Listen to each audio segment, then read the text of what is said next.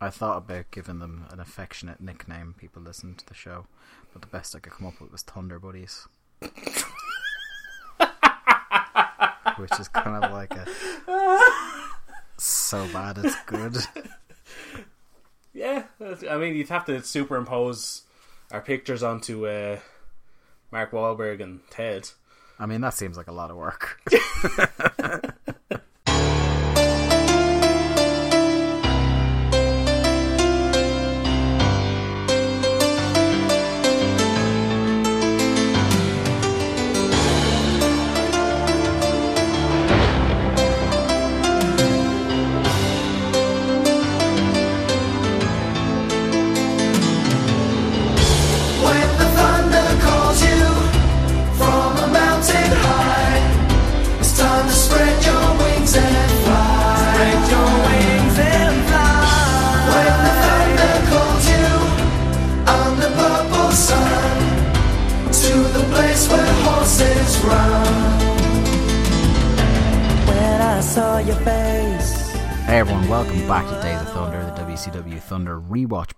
podcast that nobody asked for.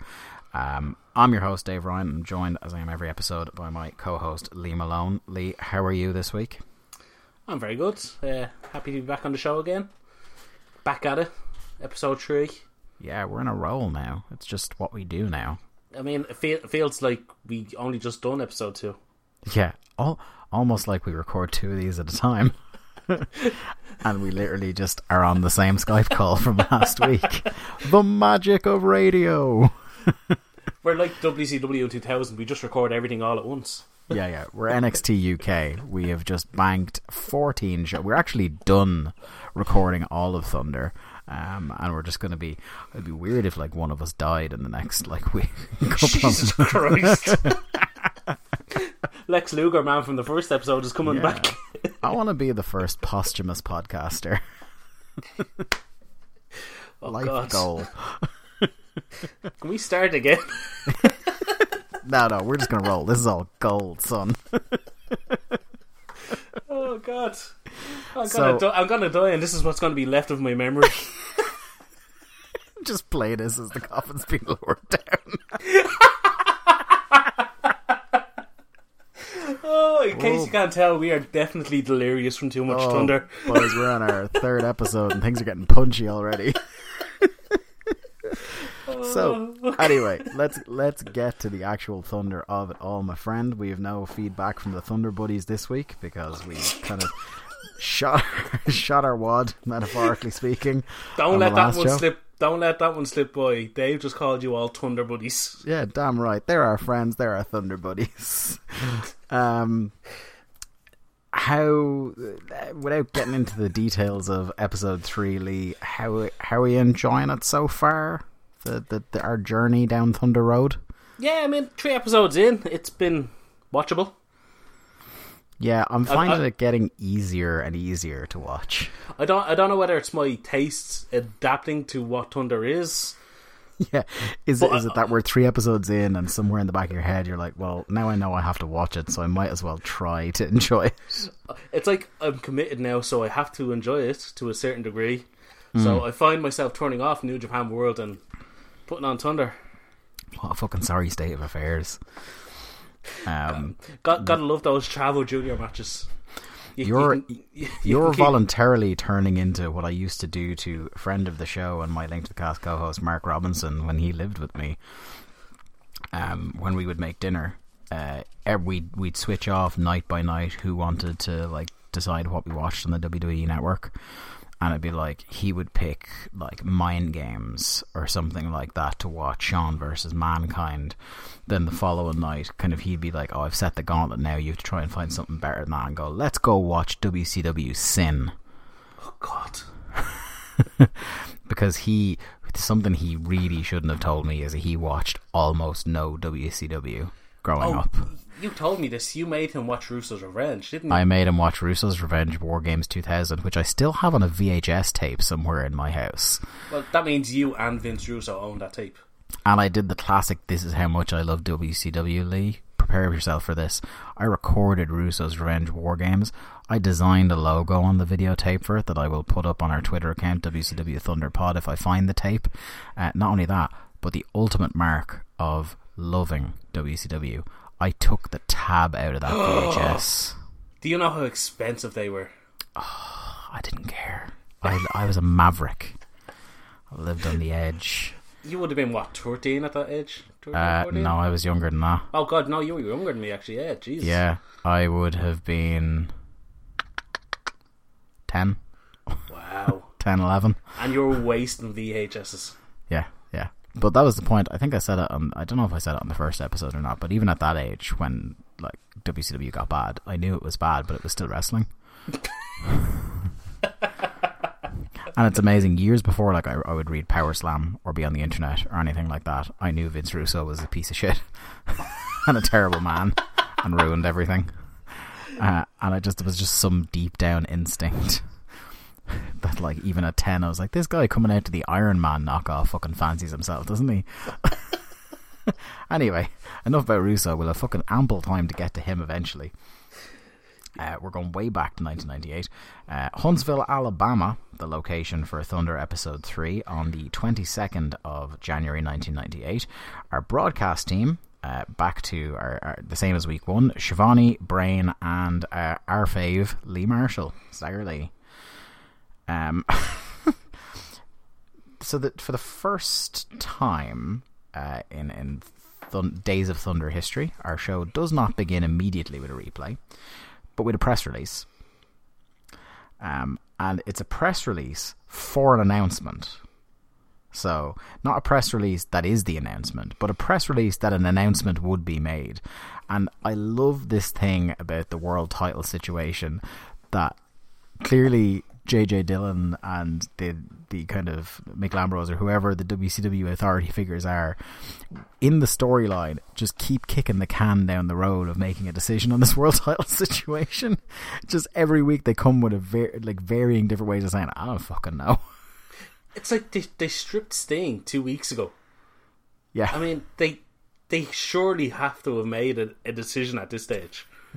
well, their decision was to re- release a press release to say that they would make an announcement on the world title that Souled Out. Now, I can't remember what happens at Snickers Souled Out '98, but I, part of me won't be surprised if they're making people buy a pay per view, at which they will say, "We still have no idea." Yeah, I- I'm pretty sure it's going to be buy the pay per view to see the announcement that at the next pay per view we're going to have a match. That's what it feels like to me. But here's the odd thing: Yeah, they say that Hogan, Sting, Uh-huh. okay, th- Yeah. that's logical. The last two Yeah, cham- yeah. champions, mm-hmm. they were the con- controversial figures in- involved. Uh, Scott Hall yeah. Who was And- just and Yeah. Roddy Piper must Yeah. all be in the ring when Roddy Piper. made. Roddy Piper will be there, and very nonchalantly throwing out, "Oh, this is the first time since he was since he suffered nerve damage at Halloween Havoc." Yeah, didn't he go off and get like facial reconstruction or something? Mm-hmm. something? Plastic surgery on something. Yeah, but don't worry about it because in I think starting off the show with my favorite moment and my ultimate '90s moment of the week, they said he's been having a great time on his time off, even though they said nerve damage. It's like, oh, he's been having a great time on Walker Texas Ranger. Just, I would say, I would love.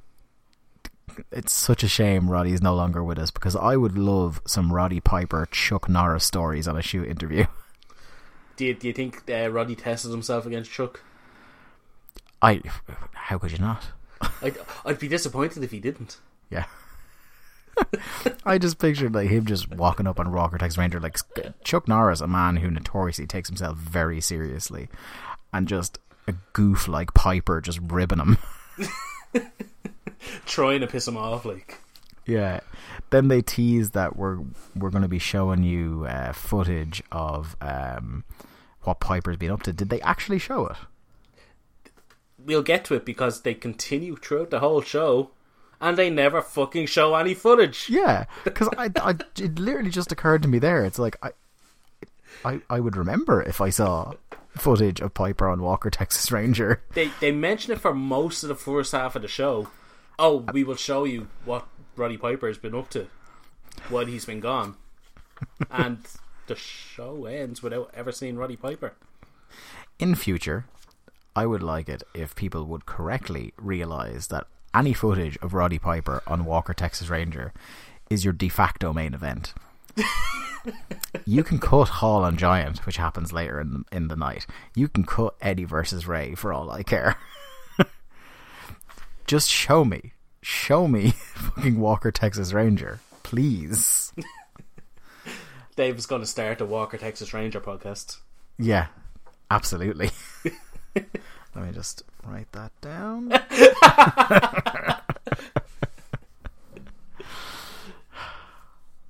Oh, I'm sorry, I was trying to think of a pun that I would title I, the podcast, but I it's was just not trying. coming to I was trying to think of something as well, and cool, it wasn't coming. Yeah, try, tried to come up with one, but I got in Walker Texas Danger trying to think of one.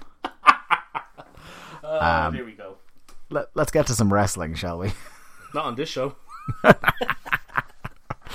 Um, so yeah, they teased Giant versus Scott Hall for later, and then, and I think the quickest turnaround between opening of show and wrestling, only about five minutes before the bell rang, uh, we had Konnan with Vincent versus Scott Steiner with Ted DiBiase. So I think it was like five minutes and three seconds in between when the show starts and the bell rings for this match, which is like breaking the land speed record for WCW getting to the ring. Um, now I can't remember. So Konnan's a guy who like notorious history with injury. Um, and to the point now where in, in 2019, like the man is barely mobile. I can't remember if how his health problems were in 1998. So he was either not physically able or just wasn't fucking arsed going up for moves in I think. match. I think he just wasn't arsed. yeah. From, what I, from what I remember of my limited WCW watching, Hmm. Konnan was extremely lazy, Mm-hmm. and that's you know But also be the kind to get very upset with you for such an assertion, I imagine. I'm sure he would, but uh, I mean, like you said, he this just is this is our way of saying that don't expect Konnan appearing on the podcast anytime soon, ladies and gentlemen. the feelers have gone out; they have not been received kindly. Um, yeah, I mean, just uh, he was actually going to be. I was going to mention at the end of the show that uh, he feels like the biggest loser already after three weeks of the show because he's someone that has a reputation of being you know this megastar in Mexico, and already after two appearances on the podcast, he's done fuck all. Yeah, he he really has, and like I said, he's just not bothered going up for moves. But unfortunately, he's in there with Scott Steiner, who is strong enough to make sure that it doesn't matter whether you're going, you want to go up for the move or not. You're going up for it. You're going up for the fucking move, and that's So he, Scott doesn't give him a choice and just fucking ragdolls him around the ring with a couple of suplexes. Uh, but in double quick time, Buff and Norton come out to cause the DQ. Uh, Rick and Ray Traylor, the beefy team beefy da, uh, come out to even the odds. Uh, Scott gives Konnan a back body drop to the outside. Right now, that's the move he was attempting to give Konnan. But Konnan, um, to put it mildly, took this bump like a granny. he took this bump, Lee, that I thought I had hit the slow down button on my remote control to go frame by frame. he he poured out o- over the ropes.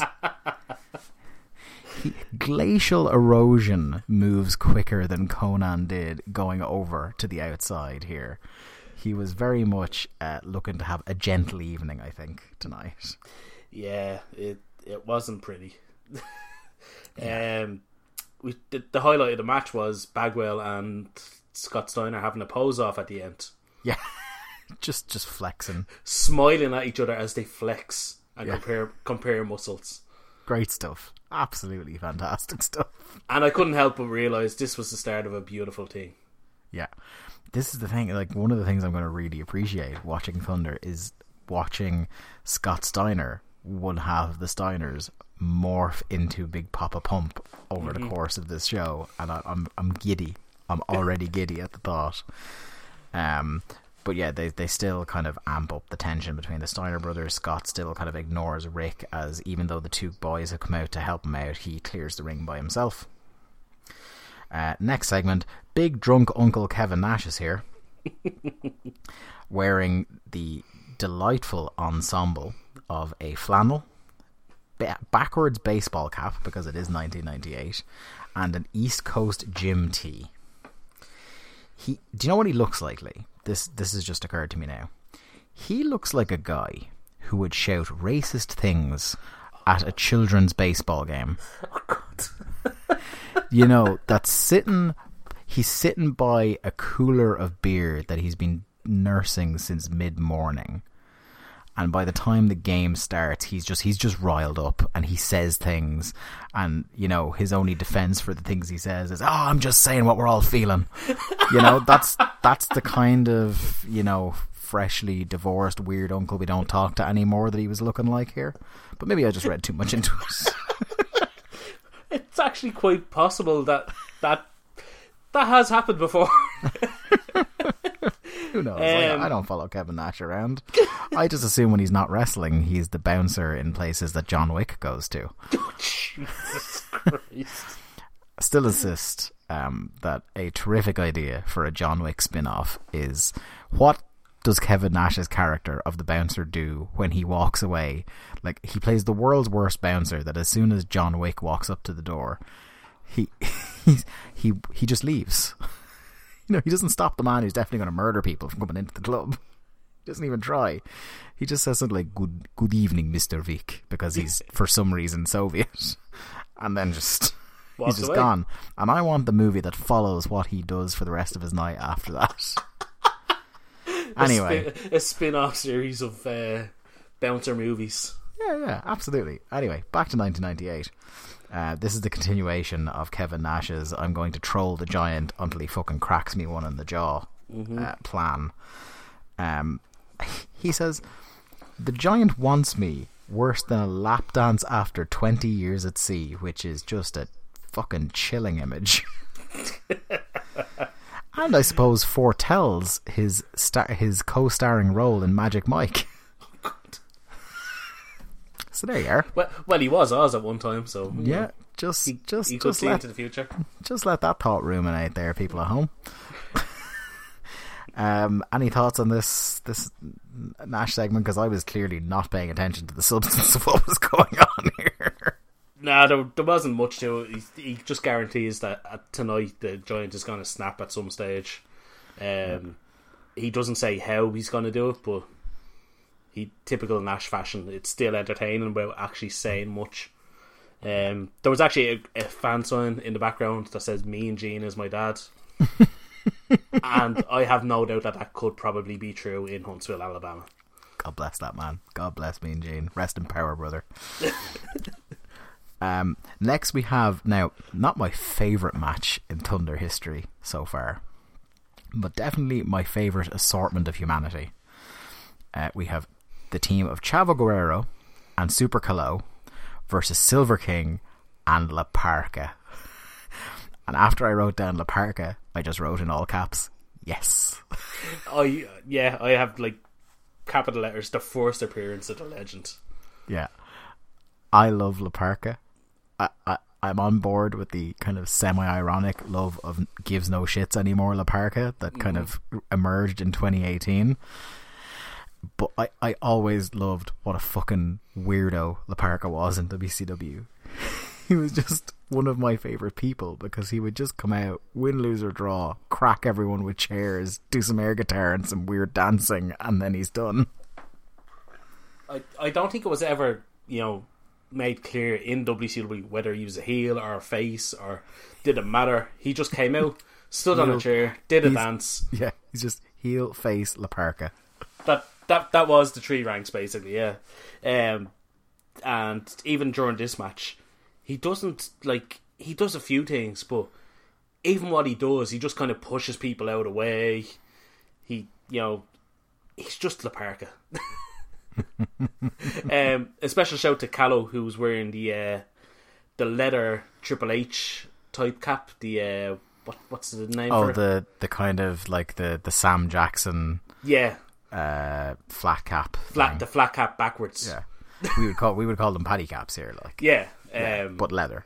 but it's leather, and he's wearing a mask. Yeah, and Which which shades stitched Yeah. into the mask? incredible, absolutely incredible get up.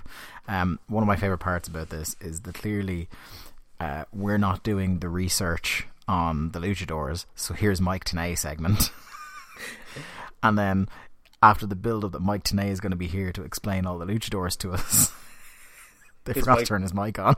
His microphone doesn't work, and they all sound terrified. So yeah, so they panic. Uh, Stagger Lee does his best job to make up for the absence of the momentary absence of Mike Tenay, and just basically repeats the thing Mike Tenay was about to say. Then Mike Tenay's microphone gets fixed, so Mike Tenay then for a third time says what he was Same going to say the yeah. first time. So fair play. The professor Iron Mike Tenay was was here and he was in form. Um, a spot I definitely want to draw attention to in this match. At one point, Super Calo kicks out La Parca's leg as he goes to do a springboard, and he fucking spills into the ropes. And uh, for the first and not last time on this show, I shrieked. Yeah, he does that awesome bump where the guy's kind of gets his legs swept out, and his it's like the his hamstrings hit the top rope, and he Yeah. just bumps onto the back of his head, and it looks fucking horrible. Uh, for not the last time on this show, they cut to Raven on his own in the crowd. Mm-hmm. Um, more, more on that as the situation develops. Uh, Super Calo wins this match, and uh, then La Parca just kills him and dances. just immediately, like the bell rings, La Parca's like, right, time for the chair. He he, he murders Calo and Chavo with a chair. Yeah. Then, for some reason, Juvi and Lizmark come in, Yeah. Just, and El I don't Dandy. know- I don't know why. Then El Dandy and Psychosis show up, yeah. and we have some kind of weird lucha brawl. one of my one of my one of the saddest things about uh, psychosis in WCW is that none of the commentators lean into pronouncing it like psychosis. They just go with psychosis. Yeah, And I much prefer the Joey Styles style, uh, style of like leaning real hard into trying to sound authentic about it. But you know, what could you do? But yeah, all basically anyone vaguely connected with uh, the concept of lucha comes out, um, and Chavo hits this tope on La Parca, and I thought he'd killed him stone dead. he landed on his head. Like he landed on La Parca's head. yeah. He no wonder. No wonder there's two La Parcas now. Yeah, He split him in half. he basically shot La Parca in the head with his body. Uh, is what happened here. Uh, and to close the segment off, I wrote that I love a flippy brawl. yeah, it was just. It was like uh, a 2019 WWE Raw match. It was just full of dives to the outside. Yeah. Um, backstage segment uh, from earlier in the night as the flock attack Rick Martel, and uh, Perry Saturn throws him through the cheapest looking fake glass you've ever seen. Yeah, it the glass shattered by just being there. It didn't even. Yeah. It wasn't impact. It was just. It happened to be there and it shattered. A mild gust could have probably sorted out that glass. Uh, Um, K- Kidman is telling Martel he's a stooge for some reason, Yeah. which isn't quite explained to us. No. It's just Kidman is poking him in the chest, calling him a stooge. A stooge, yeah. Sure, I guess so. Okay. Uh, next segment Raven in the crowd again. Um, there's like a mother and daughter who are like, hey, around Raven, but then there's like a, this kind of flock of Daz that are just to the side and like they're having no part of Raven. They don't want to be here. And then the worst, the worst commercial I have ever seen in my life for the Boston Brawl, the i pay per view, basically. the 1998 internet exclusive show. Is, is this on the network? No, I'm, not that I'm aware of. I, That's a shame. I, have heard about this before on Between the Sheets. I Yeah. remember them talking about it. I mean, I didn't expect to see this. The ads, um, like you say, No. it's it's it's awful. Uh, It was in no way appealing. It doesn't tell you who's on the show. It's Yeah. just basically you have to go on to WCW wrestling on the internet and you get to. It doesn't even say if you'll see it. It's just it's internet exclusive, Yeah. and I believe they actually sold where you could have the audio only. What? Yeah, uh, if I'm remembering correctly, I believe there was options where you could have like you could just hear the audio of I think it was Gordon Solie and someone else doing commentary. I I would be very much down for trying to trying to source because I'm sure any recording that exists of Boston Brawl looks like you're watching it through a potato, uh, given the internet speeds of the time. Um, but I would be very much down if I can find a copy of this to for us to watch this show as a special episode at some point in the future. We- We'll put it out to uh, the Thunder Buddies, as you said. Yeah. Um, if somebody can find us a copy of the show, we will watch it and talk about it, and probably fucking bury it ten feet under. Yeah, so when you hear this, you have a couple of weeks if you want us to watch it soon, because I think canonically we have this show. We're going to review Souled Out next, and I think there's one more Nitro before, um, or not one more Nitro, sorry, one more Thunder before the Boston Brawl. Um, so if someone in the next couple of weeks after this episode comes out could facilitate uh, us with a link to where we can watch the Boston Brawl, I would be very, I don't know if I, happy is the word, but I would Ju- certainly. judging by the graphics for the ad, we won't be happy watching this. it will be it it will be a thing. Anyway, moving on to the next match, and this is another throw fucking darts at a board full of names match. Uh, Dean Malenko versus Marty Jannetty. So cool because this is before. Um, so 1998. This is before Marty Jannetty went truly crazy. Um, And possibly slept with his daughter. boy, I'll tell you what, that Marty Jannetty Facebook account is. Phew. Yeah. I don't know where to. I don't know how to parse whatever the fuck is going on there. He's man needs some help. He's definitely a wrestler. He certainly is. he certainly is a wrestler. Um, this match, I mean, I, I found it hard to take notes on this match because there was nothing bad in it. It, you- it just just kind of happened, and Do you know why I didn't? I don't. I don't really have any notes on this either. Um, I have two points, and one of them is just what the finish was. but um, I think the reason I don't have anything on this match is that these two guys coming out at this point in the show, I immediately said to myself, "Okay, well, there's going to be like a run in about a minute and a half in, and that's what the segment is actually about." And there just wasn't. The match ended clean. yeah, I mean, it, the the program thus far has conditioned you that when there's a strange match, that you will get some form of running. Hmm. This prop this could be actually the first match that has no nobody at ringside or nobody coming down or nobody in the crowd No shenanigans. at all. except for the keen-eyed viewer. When Dean Malenko is making his entrance, look to the back right-hand side of the screen. For reasons that are beyond my understanding, there is like a giant green mascot walking around. And I don't know what he's doing there. Is it Wild, Wildcat Willie? No, he was he was orange or uh, purple. He was the old WCW mascot. I don't know who the green one would be. It's not, I wonder is it just like whatever sports team is in Huntsville or wherever this is and he was just there whether this man is just walked into the wrong building I mean, chances are it's WCW. He could become TV champion next week. but it was I think it was just for me the incongruity of deadly serious professional wrestler man of a thousand holds Dean Malenko walking out then this just giant man in a mascot costume just rambling around trying to both get noticed by the camera and then run off camera at the same time anyway yeah Dean wins via Cloverleaf uh, and then we get a tease for what to what to look forward to. We've got two days. Interestingly, um, in a very Sunday night heat way, they're running WCW Saturday night on the same night as the pay per view. Um, and I'll tell you what, you are in for a treat if you watch this episode of WCW Saturday night because they have the team of Wrath and Mortis versus Glacier and the Cat. Is that a martial arts division match? I'm not sure. I'm not sure. We'll have to see if it's uh, contested under the very specific rules of the martial arts division that in no way bear any resemblance to professional wrestling. I mean, sure, it involves a tree count, but it's definitely not wrestling. And I will never look this up, but I will tell you something.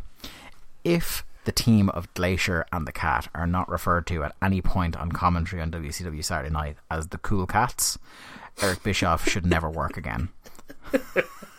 That sounds like something Dusty would 100% say. Yeah, and it is a missed opportunity.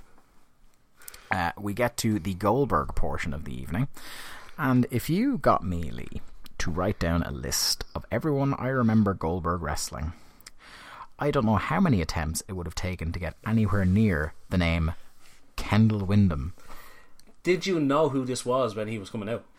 Uh, no.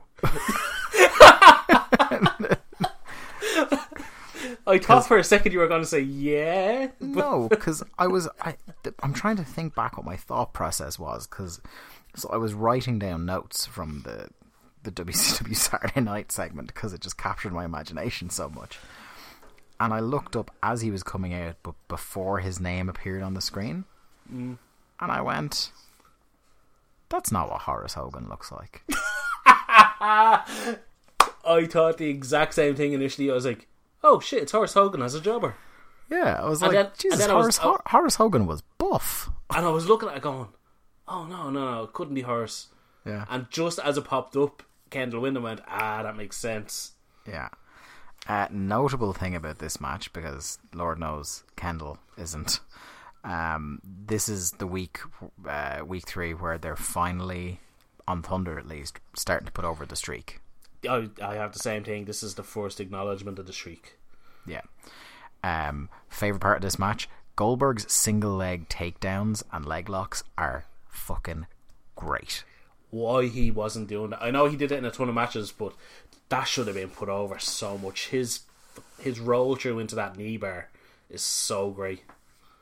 Yeah, his uh, like, I think if you had someone, if you if you could somehow wave a wand and get Goldberg into somewhere besides the power plant in this day and age, the career he could make as like you know killer Goldberg, but also a fucking shooter. Mm-hmm. Fuck me, like oh my god, because there's definitely. And I wonder is part of it down to we know the thing that like when Goldberg matches go long they go they go badly and his selling was never up to scratch and when he does stuff like this I think God there was a lot more potential to be a much better main event wrestler than he ended up being and I wonder is is almost all of that really just down to the power plant Oh, more than likely. yeah Um, I mean, I mean, nobody good ever came from the power plant, really, did they? uh, not that I can think of, but they're just like, um, were they just like, ah, he's close enough, he looks good, get him I on think telly. I think they were desperate for bodies, like like you said before. Um, Bischoff was always complaining that he didn't have enough people for two shows, so it felt very much like Goldberg was rushed up to the the roster. And then when he got there, they realized, oh, we have something in this guy. Um, I mean, even this match, you look at the reaction when Goldberg is no selling the punches from Windham. The crowd are going bananas. And then when he hits him with the spear, Jesus Christ. Right. So I know we tried to stay context free, but you brought up a point there, and I would like to explore it. And that was Has anyone good ever come from the power plant? And I'll tell you what. There's a couple of names on this list that are going to rock you to the fucking core, my friend. oh, let's let hang on. Let me see. Can I guess them? Okay. Now, this is on the section on Wikipedia notable graduates of the WCW power plant.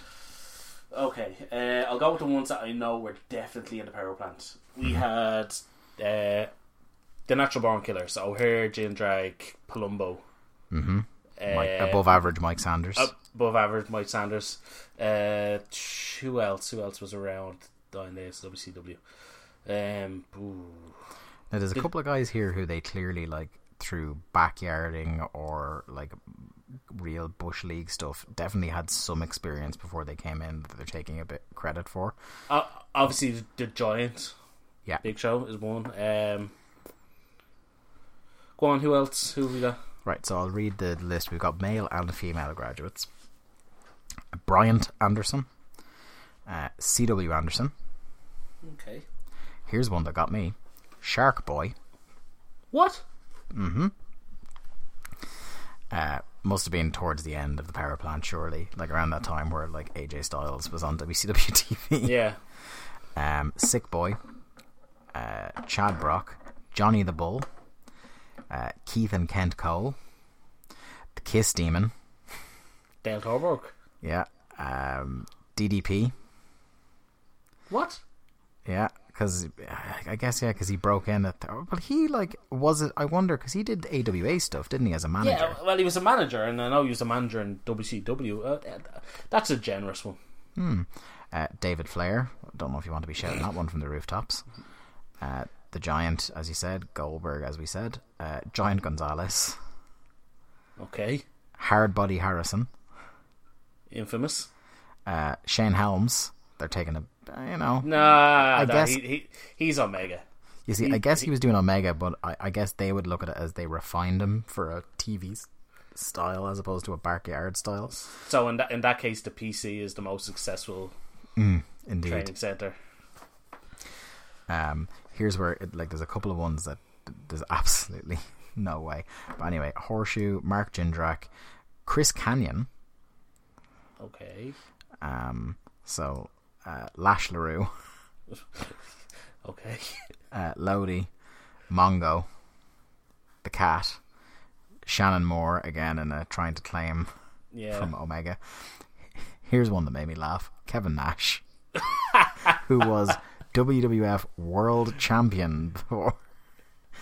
But yeah, the power plants, I suppose, back in the day, before even his uh, diesel run, uh, Sean O'Haire, Chuck Palumbo, the Renegade, Reno, oh God. Okay.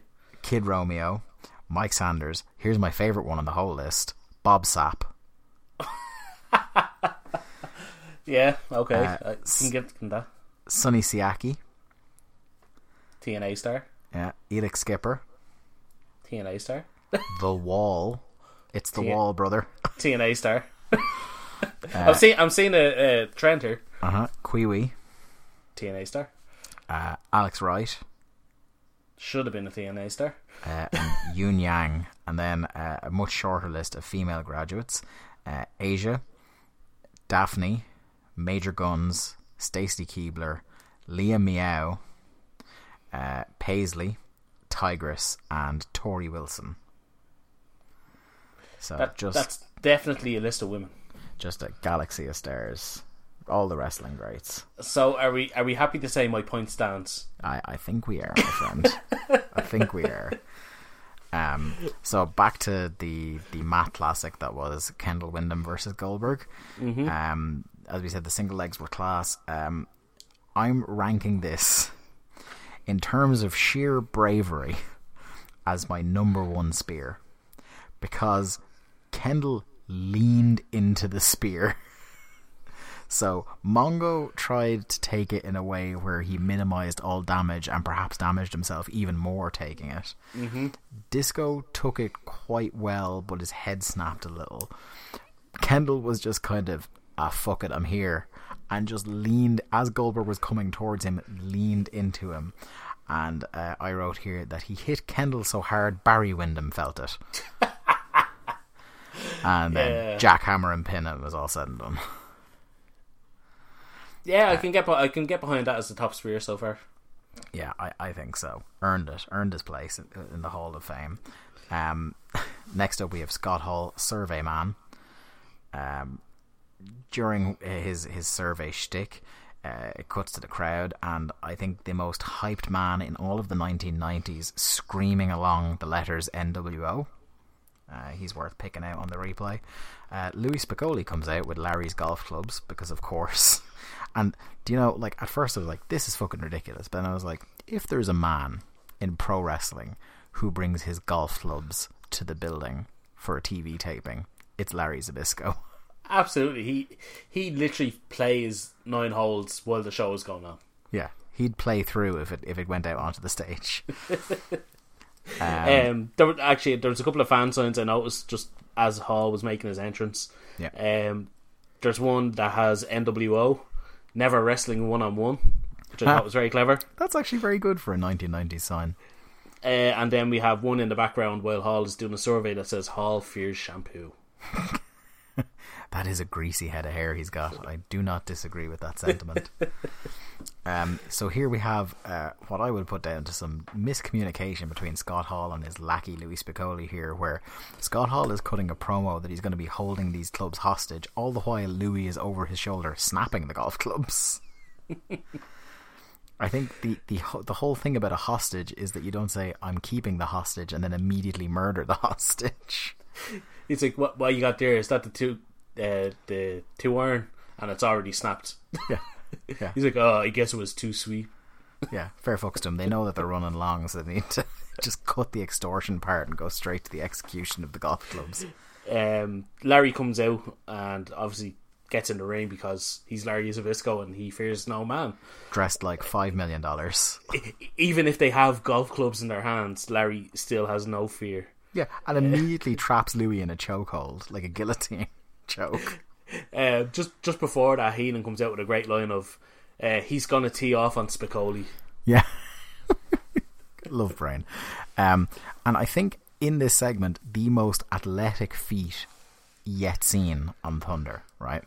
So Larry, as I said, gets Louie Spicolli in this guillotine choke, gets him down to the ground, has him has him in his guard, as we would say in the current parlance. Um, and Scott Hall goes to I can't remember if it's to drop an elbow or drop a boot on him.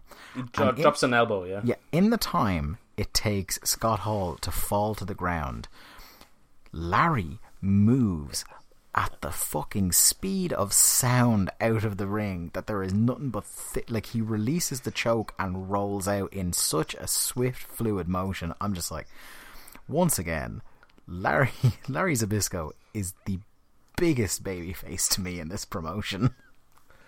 Forget Piper. They need to have Zbyszko in the ring when this world title announcement is made. This is three weeks in a row where he has outmaneuvered and outsmarted the NWO at every turn and buried them every time he's been near a microphone. Mm-hmm. What a, what a world! So yeah, he gets out of the ring like a shot, and he he teases that he's not coming alone to Snickers Souled Out. I love that you still say Snickers Souled Out. Well, you got it. Snickers Souled Out, sponsored by Snickers.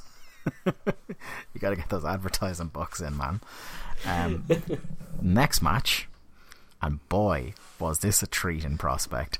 Eddie Guerrero versus Rey Mysterio here on Thunder. Woohoo! I wrote. A rematch from the famous Halloween Havoc match from the year previous. Indeed. Um, and this was a very enjoyable little match until inevitably Chris Jericho runs in. Yeah, I mean, again, kind of similar to uh, the Malenko Janetti match. I found it difficult to take notes because everything was kind of very good. It was smooth. There was. It wasn't that long. I think it only went about maybe four or five minutes before Jericho came out. Um, and yeah, I mean, it it was Mysterio versus Eddie. I mean, it was very good for what it was. Yeah.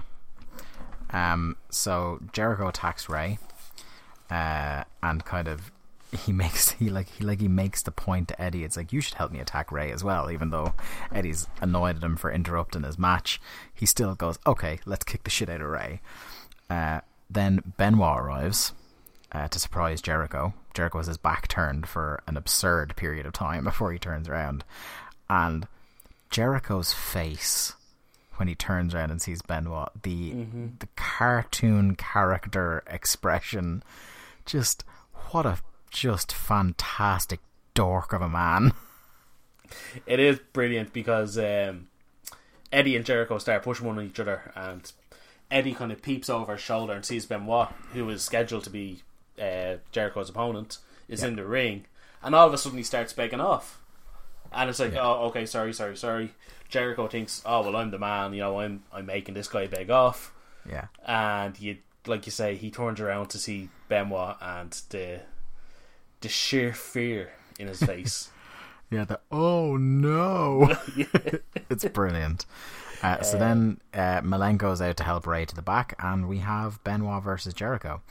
And it's at this point that I realize I think this is the first time I have watched a Chris Benoit match since what happened happened. Okay, see, I was going to bring this up.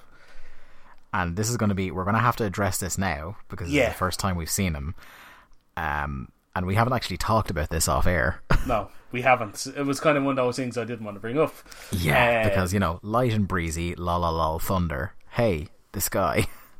Um, it's not something you necessarily want to bring up. But we we kind of have to bring it up, and, and I think probably the best way to go is just r- review the match like any other, mm-hmm.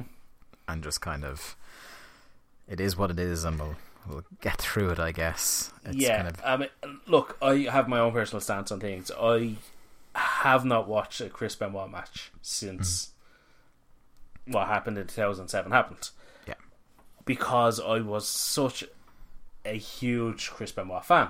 yeah, And when he came out here, I knew it was coming. I knew eventually he was going to come up on the show.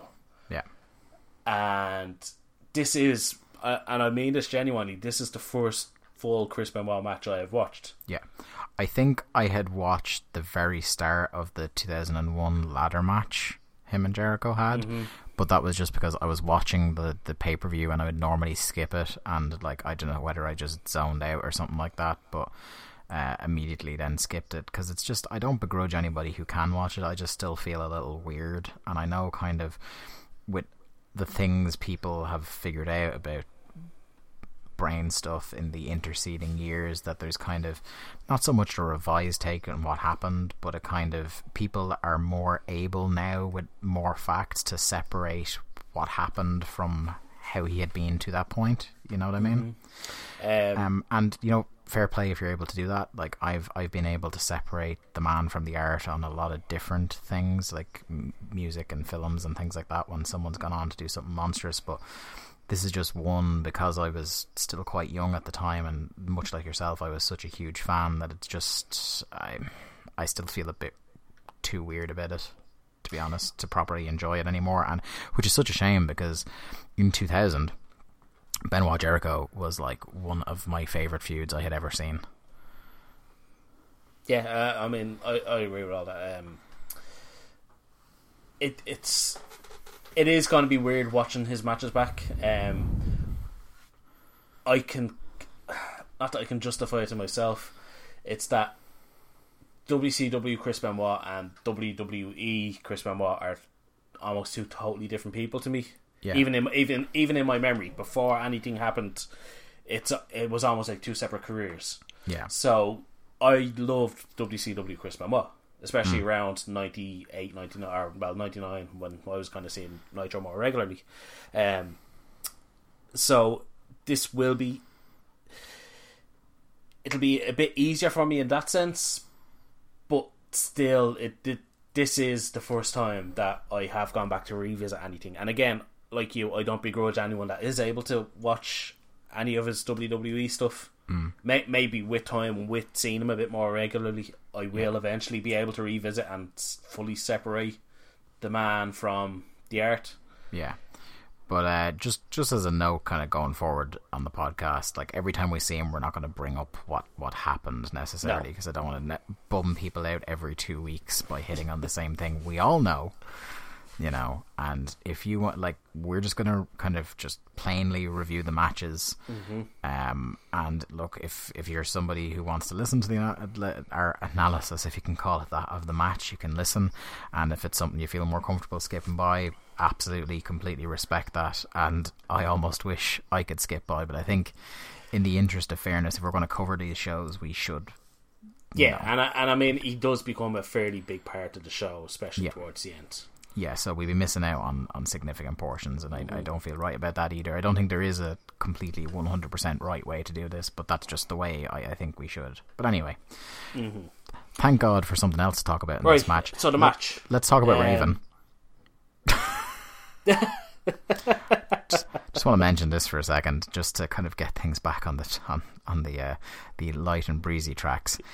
Raven's in the crowd still, and they'd pointed out earlier in the show that he he him and the flock are banned from being at ringside, but he bought his own ticket. That's why he's allowed to be mm-hmm. here. Now, I don't know what extracurricular activities young Scott Levy was into in 1998, but I, I, I say this with all the love in the world. He looked like his own bloated corpse in the crowd. He had like he his face was all puffy and red and like he was doing the full on what I would learn later when I started watching The Wire I would associate as like heroin nods. Mm-hmm. Like he's just doing this and like his his face is doing like this kind of ticking and I, I thought for sure at one stage he was definitely passed out in the crowd.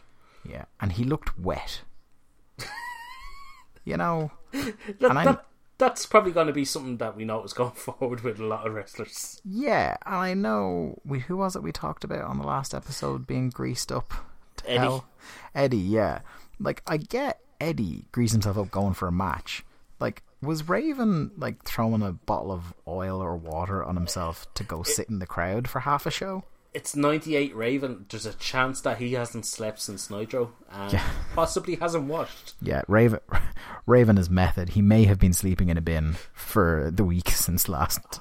I would say I, I would say Raven has met and just leave it at that. Yeah. Not method. yeah, it's fair. Uh, so, uh, yeah, you want to talk about the match itself?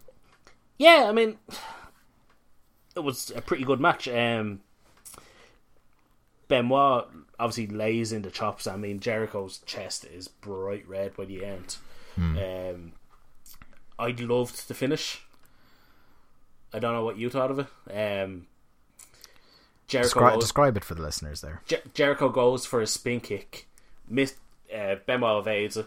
He throws a left arm lariat, which Benoit ducks, grabs him in, in the armbar leading into the crossface, and Jericho insta taps even Yeah. before he locks in the crossface, mm. and just rolls out and walks away and says, "No, not doing it." and it it was brilliant. So these two, like, outrageous chemistry they always had in the ring. Mm-hmm. And one of my favorite kind of, because I said before, Jericho is one of my favorite of all time wrestlers. And one thing I like is the not only in his his whole thing about his constant evolution of his character, but his the differences in his mannerisms and his approach to wrestling that his heel character and his babyface character have, because he's Jericho's WCW heel character is characterized by things like this being a big fucking coward, and as soon as he thinks he's going to get in the hold, he would rather tap and run away than be in pain for a second. Whereas the other Jericho, the babyface Jericho, almost a completely different human being, his most famous crossface spot is it was Judgment Day 2000 where he passes out in the hold because he won't tap. yes, it was. Yeah, Um, so it's just incredible that that just that little difference between not wanting to get into it because you're a coward and not wanting to give up because you're the courageous baby face. that's why people rave about Chris Jericho. You know, just a fantastic professional wrestler, and I love him so much, even though he looks like a melted da now. Um, after after the match, Raven jumps Benoit, and we learn that Benoit versus Raven is a match I Souled Out. Yeah, I assumed Raven was coming to like steal money for crack or something, and that's why he, he attacked. Yeah, Well, uh, at least it wasn't the NWO mugging somebody again for Randy Savage's fine. Yeah. Man, people like the the wage scale must be all over the place. That, that is half the the employees are able to post 1.5 million dollar bonds, and half of them are just mugging people to you know get an eight ball of blow or something like that. Uh, next, we move on to the uh, translators ready segment of the week as Hogan and Easy E come out to do their promo. Um, basically, what I could decipher this time, uh, this wasn't as impenetrable as the promo last week because I figured out he's saying that he's going to get his belt back, and then I write Hulk just keeps babbling until he runs out of time. I think he kind of realized he hit his point about 30 seconds in and was like, fuck, I have three minutes to kill, and just kept going. Uh, I'm I'm guessing this is going to be a weekly segment Yeah. because it's happened the same time, around the same time for the three weeks. Yeah. Um, yeah, I mean, the uh, I think it's Heenan that says it's time for the lie of the week, and the announcers begin to count all the lies in the promo, and that kind of sums it up. Yeah. And I'll tell you what, Hulk Hogan here, the ultimate wrestling genius. Three weeks of thunder. Have we seen him throw more than a punch? uh, he wasn't he put in the rack last week. Oh, he was put in the rack, but he hasn't actually like. I don't think he's taken a bump. or taken a proper bump. Yeah, He's been he in. let- He's he's been in his ring gear. he was he was in the the the, the choke nap that uh, Giant put him in last week, yes. Where he he let him down gentler than I cuddle into bed at night. That that that does not count as a bump. One hundred Yeah, and then he was let gently down from the rack as well, I believe. And then I think he, he threw a punch or two maybe in that tag match the other week, but I, I can't really remember. But yeah, earning uh, more money than God for doing all this as well. What a what a pro. Uh, yeah, I mean, like I say, I don't think there was much of a point to this. It was basically the WCW are giving me back my title. Yeah. Um, moving on then, the next match, uh, Perry Saturn and his hair versus Rick Martel. Um, let, Before, us just before that, though, we did get a recap as to why uh, the flock attacked Martel. yes, tell Because us. Because a couple of weeks previous on Nitro, Hmm. Saturn was facing Booker T for the TV title, which I did not know that Booker was the TV champ at this time. But He may three, not be now.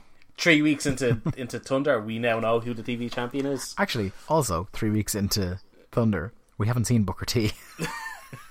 Ah, they don't have a big enough roster. They do mention on this show though what a successful professional wrestler Booker T has become. So successful apparently that he's just too busy on Thursday nights. Um, but yeah, basically Saturn versus Booker. Saturn has the match won, but he has his feet on the ropes.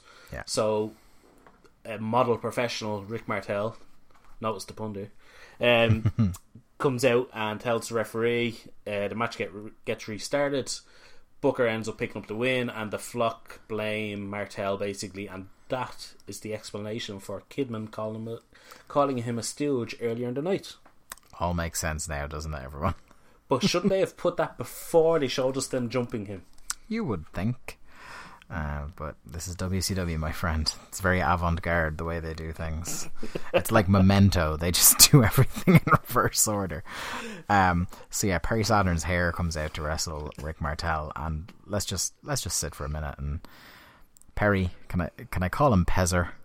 Um, look, Perry. Even at this point, the hair has given up, and you know, you, just get rid of it. Like he, I, I speak from a future where he looks much cooler with no hair than this kind of troll doll tuft he's got going on. Yeah, he looks he looks odd. Yeah, And I mean Perry Perry Saturn normally looks odd. he certainly he looks, does. He looks worse. Um I mean the announcers I mean even even at this stage the announcers do a great job putting over Saturn as this really good wrestler Yeah, who's being led astray by the flock. Hmm. It's like they talk about like he is really good in the ring, but there, there's just something not quite there with him. And I think I think that's something that's going to continue on forward, knowing where the Raven Saturn story goes. Um, I'm hoping that this is kind of the start of them building towards something with that. So this kind of this match got real confusing real quick because the match starts and uh, Rick Martel sprinted to the fucking ring so much so that I think the cameraman nearly fell over because he's trying to back up really quickly and then Martel runs past him so he tries to turn around very quickly and the camera just kind of wobbles about trying to keep up with him. Um, and the match starts and Lodi and Kidman are already there. Um, and in the confusion, uh, Kidman interferes and causes Martel to win. Yeah, pretty much. Uh, I think he, he tries. I can't remember what it is he does, but basically, uh, Martel locks in what he calls the Quebec crab, Yeah. which is basically a Boston crab. Um, and then after the match, Kidman launches himself with a crossbody at Martel, who moves out of the way, and Kidman lands splat on the back of Perry Saturn's head. Yeah, one of uh, my my favorite things in wrestling is the someone goes to do a big dive and you just very casually sidestep them, The, the Samoa Joe, as I call it. or the I think the, after 2018 it's the fucking the Zack Sabre Jr. after that promo. Oh yes, Like if you're gonna dive, I'm gonna fucking move. you fucking idiot. Um, but yeah, that that's basically the whole match. Saturn Saturn is made to uh, not look that great, and Martel apparently is now getting a TV title shot at Souled Out. So we actually probably do know most of the matches that are going to happen at Souled Out. Mm, indeed. Uh, we move on from that into our main event of the evening, and it's Scott Hall versus the Giant. Uh, Scott Hall coming out making those uh, mocking gestures of the Giant that we loved so much from episode one. I'll never, I'll never tire of that. Um, in terms of the actual um, match itself, it's a load of smoke and mirrors. Uh, Hogan, Nash, and Savage all come out. Uh, Lex tries to help the Giant. Uh, Savage gets put in the rack. Uh, and Nash comes out and reveals. So he, as we said, he teased at the top of the program that he had a plan to make the Giant snap and attack him he had a secret plan all along, and Lee, that plan was to mock him and slap him a bit. this was this was teased for weeks that he was going to get the giant to snap, and this was his plan. To basically continue what he had been doing already. yeah, That's Um, that that's not the only mocking that uh, Nash actually did at during this match, because when uh, Savage is locked in the torture rack, which isn't quite good enough to get into the top three torture racks so far. yeah. the, ra- Um, the ranking of It's racks. not, it's not it's not quite good enough to get into the ranking. It's in the um, Champions League positions. But uh, Nash actually points and laughs at Savage while he is locked in the rack, and it's it's very confusing. I, I love Kevin Nash. But but yeah, basically his his grand plan that even Scott Hall had mentioned was that they were basically gonna kind of. I don't even think Nash slapped him. He he did like he did a couple of like clubbing blows on him. I think outside the ring at the very end. If I'm, I might be wrong on that, but I thought he did, where Um, where Nash hit him. But he kind of keeps backing away and backing away outside of the ring Yeah, until the giant gets so angry and so pissed off that he kicks the ring steps. yeah, and that's your go home for the pay per view. Um, oh, he well he also crumples the ring by pulling a cord that you're not supposed to see Yeah, and and pushing over the ring post. As as Hall hilariously sells it in the ring that the world is crumbling under his feet as he struggles to stand up straight as the ring slowly folds in on itself. yeah. The the Brock and Big Show superplex. This was not. Um, but yeah, that was the master plan, and it didn't work. Yeah, jump him and mock him. That's that's that's your master plan, Big Kev. Well, good work. Um, what did you think of the show? Um, I think, to be honest, it was the most watchable of them. Um, it's the one that flew by for me. It's the only one so far I've watched in one complete sitting. Um, and it kind of I didn't notice the the hour and a half, two hours go by. Um, so that's a big thumbs up. And in some ways, the winner is me for that. um, who who would be your big winner and loser? You mentioned that you think Konnan might be your outright loser yet again. Oh, Konnan is one hundred percent a loser. Um, he is just made to look like a fucking waste of space, basically, for the last couple of shows. Um, the winner, I'm going to say Nash is the winner because he he cut a great promo. Yeah, He never he never took a bump, what a pro! and and yeah, I remember everything he did on the show. Yeah, definitely. Like the, only person that you come away like with strong memories of what they did throughout the show, even if his plan was fucking stupid. You still remember the promo. You still remember him coming out and trying to annoy the giant in the main segment. I would also put in uh, as runners up for my winners of the week, uh, La Parca uh, and Roddy Piper. uh, and the cast of Walker Texas Ranger, who we did not get to see on this program, and very deflated with the realization I have not seen that footage. Maybe next week. So I won't the- hold my breath on it, but maybe next week. Yeah, and uh, I got to agree. Uh, after the argument you put forward that the the big loser was Konnan uh, on this program, um, I would also kind of say that a little bit. Our, our the cruiserweight championship itself was a loser in this show because we had Eddie versus Rey, and then Rey was like very quickly shoved out a fucking trap door to get to Benoit versus Jericho. Yeah, but I mean, they kind of sold that like he had that massive knee brace on, Yeah, and and they sold that Jericho had attacked it again. I mean, uh, I can kind of I'm okay with that one. Yeah. Um, so yeah, that was episode three of WCW Thunder. Thanks everybody for listening yet again. Uh, keep in touch with us on Twitter. Uh, that Twitter again, I believe, is at WCW Thunder Pod, if I'm not mistaken. Um, we yeah we appreciate all the uh, the Thunder buddies getting in touch with us on there, and uh, we we hope to hear more from you. Your thoughts on last week's episode, this week's episode. Um, our our next port of call, Lee, will be our first pay per view coverage on the program, and that is Snickers Souled Out. I have a question for you. Can you name all the matches for Solo? I definitely fucking can't.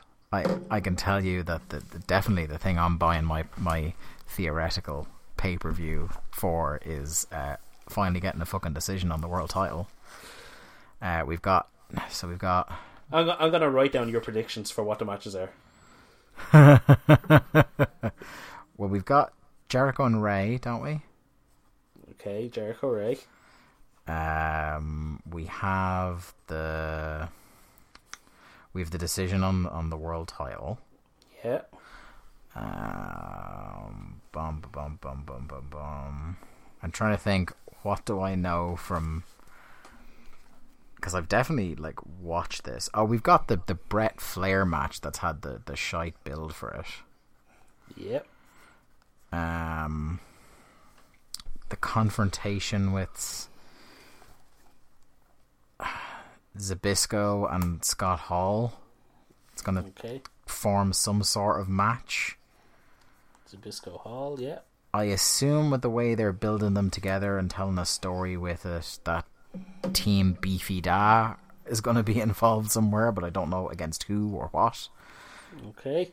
Um, oh, it's against that NWO pack of fucking randos, isn't it? The the, the, the NWOB team. Yeah. yeah, yeah.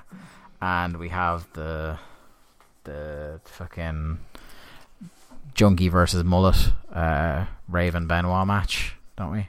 Raven Benoit. Yeah. and I I've got nothing outside of that. and that's kind of related to the question I was going to ask you. So we've had a full pay per view build cycle just on Thunder. How clear are you on what's actually going to happen, and uh, how hyped are you for the pay per view? If you if you can put yourself into 1998 Lee's shoes for a second, and if you were watching all this every Thursday night on the Superstation would they be getting your thirty dollars or however much it was back then? I don't know if they'd be getting my thirty dollars for the lineup, but I think I have a better idea of what's happening than you do. um, I think you forgot Luger versus Savage. Oh, I did. You I did. forgot Nash versus Giant. Ah, yes, of course. The, The, the, the, the, the, three million dollar battle. Yeah. Um, you also forgot Booker versus Martel. Well, that's because I haven't seen Booker T yet. Um, I think DDP has something going on at the pay per view. I don't know. Getting his wallet back. Um, what else? God, uh, You see, like with two people watching the show taking notes, the fact that we can't between us put together a full card. I think we have the full card. Uh, There, there might be like random undercard matches thrown in. Yeah, or ones that were built exclusively on Nitro, That's always a possibility. and that will be a much larger possibility as time goes on. I imagine. Um, but I, I think on this show, especially the last show, they actually did kind of like okay, we basically saw Raven attack Benoit for the first time on this show, and they said, Oh well, that's happening. It's all out. Yeah, they. uh, With our discussion now of the matches I could remember and the matches you've reminded me of, they've put all the storylines in place that you understand why everybody is fighting everybody else in the pay per view, with the exception of Rick Martel and missing person Booker T. Yeah, Um, yeah, uh, I'm looking forward to actually watching a WCW pay per view start to finish without Mark screaming at me to make it stop. that'll just be your self con or subconscious this time. Yeah. so um, check back here. Um, subscribe to us in your podcast provider of preference or on Spotify, whatever, whatever way you choose to listen to the cast. Uh, give us some feedback. Chat to us on the tweet machine. Um, give us a rating, review on whatever you, you listen to us on. That will really help us. Um, and in the meantime, you can check back with us in just about two weeks when myself and Lee talk about Snickers, Souled Out 98.